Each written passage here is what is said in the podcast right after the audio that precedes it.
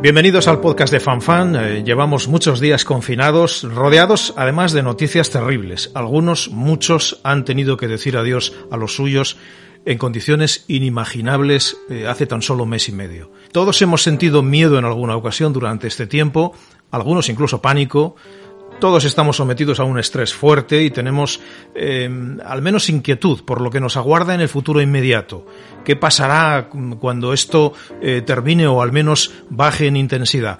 Pues para abordar estas cuestiones hemos invitado a una voz eh, autorizada. Él es psicólogo, psicoterapeuta, escritor de tantos superventas que han ayudado a tantas familias a entender y a gestionar situaciones difíciles, a gestionar emociones, a hacer crecer fuertes a sus hijos. Javier Urra, buenas tardes, bienvenido. Pues muy buenas tardes, encantado de estar contigo, buen amigo, maestro de periodismo y, y, desde luego con todas las personas que te siguen y dar las gracias, uno porque me llames, dos porque haya personas que nos escuchen, que es muy de agradecer. Sin duda. En primer lugar, ¿cómo estás y cómo llevas este encierro tan largo? Pues bien y mal. Bien a título personal, eh, porque yo soy un tipo templado, y aunque yo suelo viajar dos o tres días por semana a ciudades de España, algunas veces fuera de España, luego soy una persona que me gusta mucho leer, me gusta mucho la introspección, me gusta mucho escribir, y por lo tanto, en una casa, con, con alimentos, eh, es un tipo más bien austero, no necesito mucho. Entonces, bueno, bien, estoy francamente bien. La parte mala es que esta mañana he ido a por las cenizas de mi madre a el crematorio de la Almudena porque falleció justo hace una semana. Eh, ya tenía Alzheimer, estaba en una residencia aquí en Madrid y bueno, el coronavirus apareció por allí y, y acabó con una, una, vida que estaba ya limitada. Uh -huh. Bueno, a todo eso se añade las dificultades, pues que, que, que la han llevado a San Isidro durante unos días, mm, y de, el horno crematorio fue ayer y para enterrarla donde queremos que sea que se le Estella en Navarra pues uh -huh. tendrá que pasar meses y eso pues pues preocupa a mis tíos que ya son mayores bueno por lo tanto uh, y claro, no puedes hacer un duelo, queda un duelo ahí también congelado que hay que postergar y por tanto un duelo patológico. Bueno, pero yo creo que el ser humano somos muy adaptables, muy flexibles, eso ha permitido a la especie llegar hasta aquí y dentro de que mi gran pregunta es cómo es que una sociedad española con una sanidad pública y privada de las mejores del mundo tenemos la mayor mortandad en proporción a la población y solo me cabe contestarme falta de previsión y una fatal gestión, claro. Bueno, te mandamos desde aquí nuestro más sentido pésame, nuestra condolencia. Muchísimas gracias, Alfredo. Sí, sí. Y nos sirve ese punto mm, eh, para que... Ahora, déjame que te diga una sí. cosa, tú que eres también navarro. Uh -huh. En el cementerio de Estella, uh -huh. uh, y una vez que fuimos con Pepa Bueno y tal, y llevé a alguna persona allí y se quedaron como Andrés Averasturi muy preocupados porque en el cementerio de Estella pone vosotros sois lo que nosotros fuimos. Uh -huh. Nosotros somos lo que vosotros seréis. Uh -huh. Por lo tanto, a la vida hay que ponerle actitud con C, hay que ponerle ganas, como me decías antes de la entrevista, desde primera hora de la mañana hasta llegar a la cama agotado, diciendo, oye, mira, en lo que he podido he mejorado en algo la sociedad que he heredado y la que espero dejar para nuestros hijos y nietos. Claro que sí, has hablado de una tierra donde hay siempre unas enormes eh, ganas de vivir, pero me viene bien el punto que has, que has tocado, un punto que a ti te llega a lo más hondo del corazón, para que hables a las personas que han tenido, que no han podido despedirse de sus seres queridos, eh, que por tanto mmm, tienen un, duelo, como tú le has llamado, duelo patológico. Eh, yo creo que debemos tener algún mecanismo para elaborar ese duelo.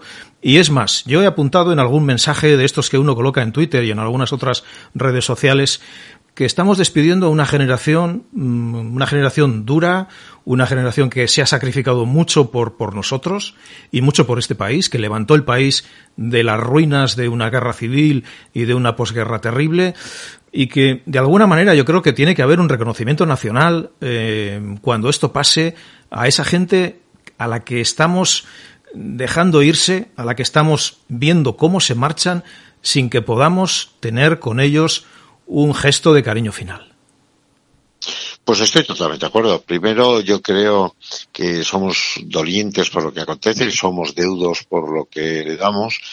Eh, y luego es terrible, o sea, es que la situación ha sido terrible. Han muerto en soledad, viendo una mascarilla de alguien que no conocen, sin nadie próximo, a veces sin un respirador.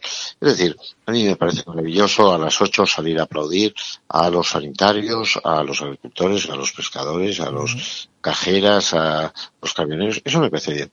Pero me da la impresión de que se está minusvalorando, queriendo minusvalorar, y nadie mejor que tú para conocer cómo se emiten los mensajes, de una realidad que es trágica. Es decir, eh, eh, eh, en el crematorio de la Almudena hay una cola de coches fúnebres, pero una cola, cola de coches. Esto eh, no me lo puede negar nadie porque eh, estoy mi mujer y yo y lo vemos. O sea, una cola. Esa es la realidad. Por lo tanto, la tragedia es brutal. Es decir, es que cada día decimos, bueno, va bajando, han muerto 410 personas.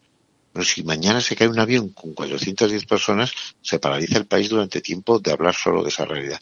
Por lo tanto, eh, es terrible que, gente que lo merece todo, eh, pues, pues no podamos acompañarles y, despedirles. Y, bueno, este, este es un examen que ya hemos suspendido y que además no hay recuperación para nuestra generación. Tendremos que tener mucho cuidado que les trasladamos a la siguiente generación. Por otro lado, he visto que se abre una mínima grieta, pero peligrosísima. Eh, yo soy doctor en psicología, soy doctor en ciencias de la salud. Bueno, en psicología mi tesis doctoral era dilemas éticos.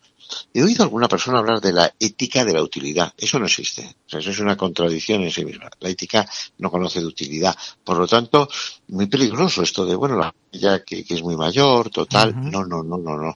Esto es peligrosísimo entrar por ahí. Bastante dificultad han tenido los sanitarios para tener que decir sí a este o no al otro, a un respirador. Pero cuidado con abrir esa beta. Luego yo creo que el Estado, la sociedad en general, tendremos que hacer una despedida oficial eh, de lo que ha acontecido. Ahora bien, ahora ya habla el psicólogo. Eh, tuvimos un shock con una situación que nos fue imprevisible en el sentido de que pasaba en China, luego pasó en Lombardía y luego nos lleva a nosotros. El ser humano tiende a negar la realidad. Y cuando se nos dice, todos los fines de semana mueren tal número de personas aproximadamente en la carretera, nosotros decimos, bueno, sí, pero yo llevo desde los 18 años conduciendo, nunca he tenido un accidente, soy prudente, en fin, a mí no me va a pasar. Esta es una capacidad del ser humano que es la negación. Luego hemos tenido desde el miedo la aceptación. Pero cuidado la salida del túnel, porque va a haber mucha ira contenida. Es decir, yo creo que nadie se está dando cuenta que la gente está en los hogares, pero cada uno está elaborando.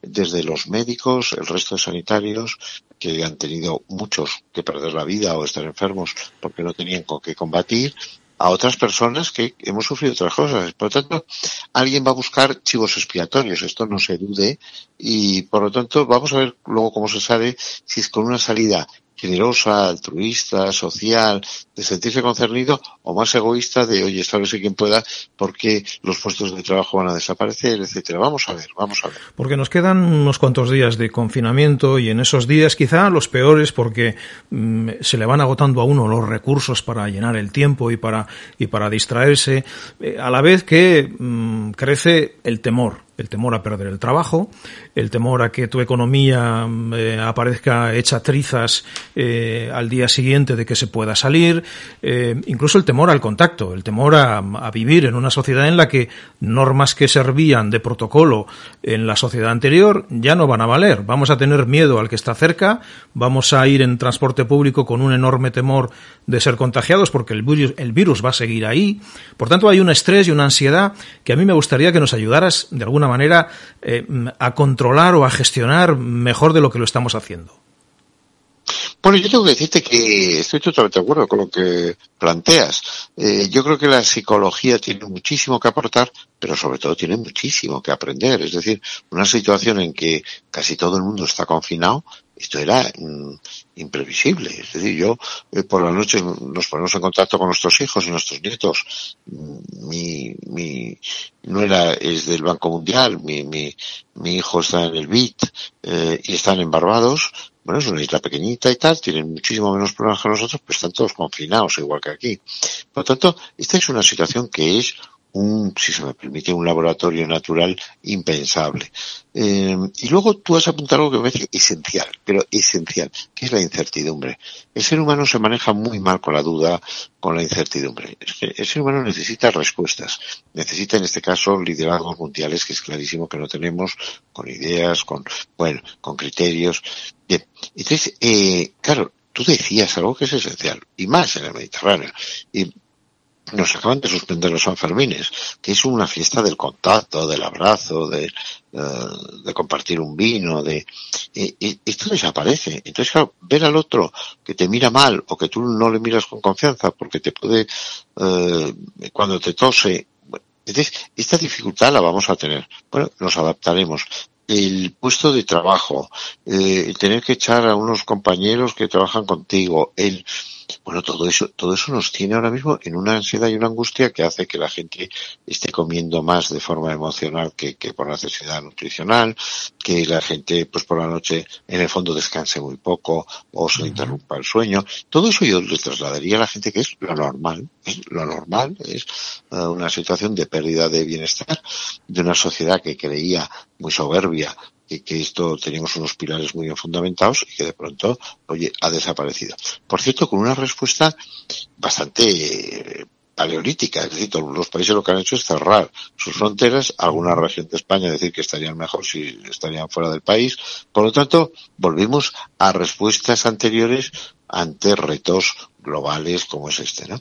Y bueno, yo creo que vamos a tener que convivir con la incertidumbre eh, pero eso nos va a costar mucho, porque cuando la gente quiere salir, lo que la gente quiere salir es, oye, a dar un paso por la naturaleza tal, a, ir a tomar una caña con los amigos, en fin, a lo que era nuestra historia. Ese es el cuando salgamos, pero la pregunta es, cuando salgamos, ¿qué? eh, ¿Y qué nos vamos a encontrar? ¿Y qué ha pasado en los hogares? Eso no está analizado. Eh, y vamos a ir sabiendo muchas cosas y va a ser una cascada. Y el ser humano con mm, semi-libertad, eh, es más problemático en sí mismo que todos confinados. Por cierto, con qué facilidad hemos aceptado eh, desde la obediencia y el miedo de estar cada uno perdiendo derechos y libertades fundamentales. ¿eh? Somos dóciles. Somos dóciles y perdóname el ejemplo y espero que cualquiera que, esté en este momento entienda lo que quiero decir porque si no sería terrible. Eh, en psicología social he estudiado mucho experiencia de vida con estudios de Ash, de Milgram, de Zimbardo. Todo el mundo ha visto aquella película en que a un grupo de, de sujetos se les divide en dos. A uno por al azar, a unos son prisioneros y otros son funcionarios de prisiones.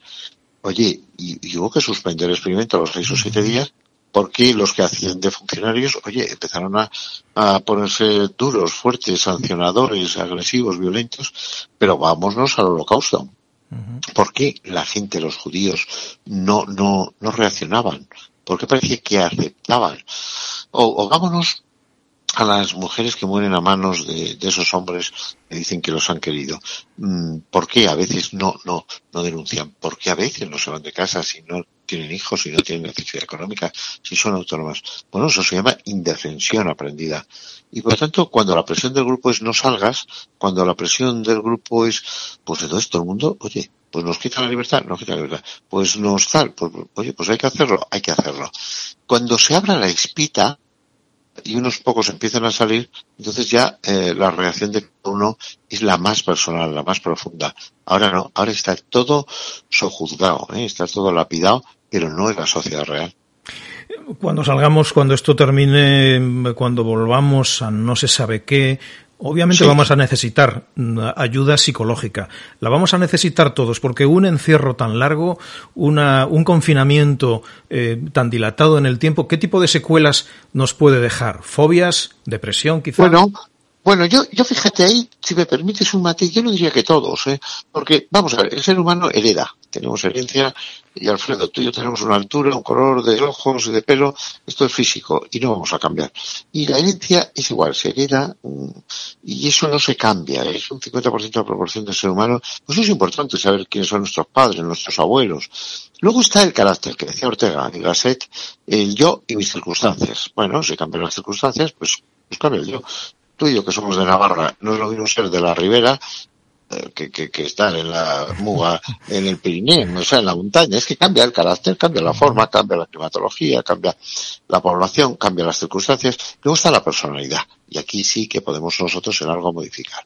Cuando hemos visto a niños, y no tan niños, eh, con violaciones, o con maltratos, o que se les ha amputado un miembro, o bueno, hay gente que entra eh, en estrés postraumático grave con flashback, que es eh, esas imágenes de lo que aconteció, de los miedos, de rumiar ideas muy negativas. Bien, esto genera eh, situaciones que son muy tratables, igual que hay gente que entra en depresión.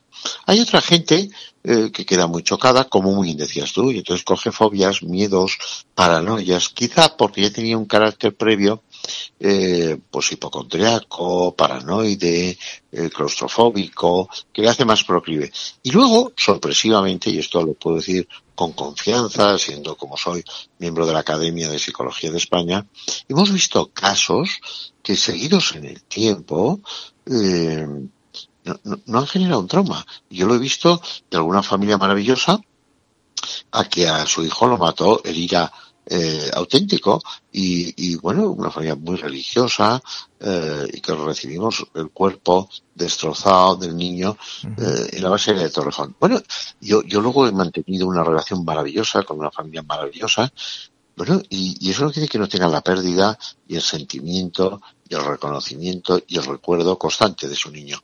Pero tenían una fe religiosa que les salvó psicológicamente. Dices, bueno, con el tiempo se quebrarán. No, no, no. Han pasado días, meses, años, años y no, no han quebrado. Por lo tanto, habrá gente que eh, salga hiperexcitada eh, a decir, voy a recuperar el tiempo perdido, eh, voy a ver si salvo mi empresa. Habrá gente que haya modificado y haya sido una verdadera cuarentena, pues como si se hubiera ido a un monasterio y piense que es lo esencial en la vida, pero el ser humano va a volver a lo mismo, ¿eh, Alfredo? La gente dirá, bueno, a ver cuándo vuelve el fútbol y me parecerá bien que un futbolista gane lo que no ganan todos los médicos de un hospital. Ahora no. Ahora cuando estamos apurados decimos, pero no, ¿qué, qué, qué mundo tenemos tan disparatado? Pero volveremos, volveremos porque la estructura está montada así y porque aprendemos solo relativamente. Podríamos vivir mal si tuviéramos excesiva memoria. Por lo tanto, maquillamos lo acontecido, seguro. Javier Urra, gracias por acompañarnos, gracias por ayudarnos a entender una situación tan insólita, tan compleja y tan difícil y te acompañamos con todo el afecto en estos días eh, de emociones familiares eh, complicadas también para ti. Un fuerte abrazo. Un fuerte abrazo, muchísimas gracias. Al final uno ha heredado pues muchas cosas, ¿no? De, de los buenísimos padres que uno ha tenido y espera trasladar lo que le donaron. Por lo tanto, gracias amigo y hasta pronto.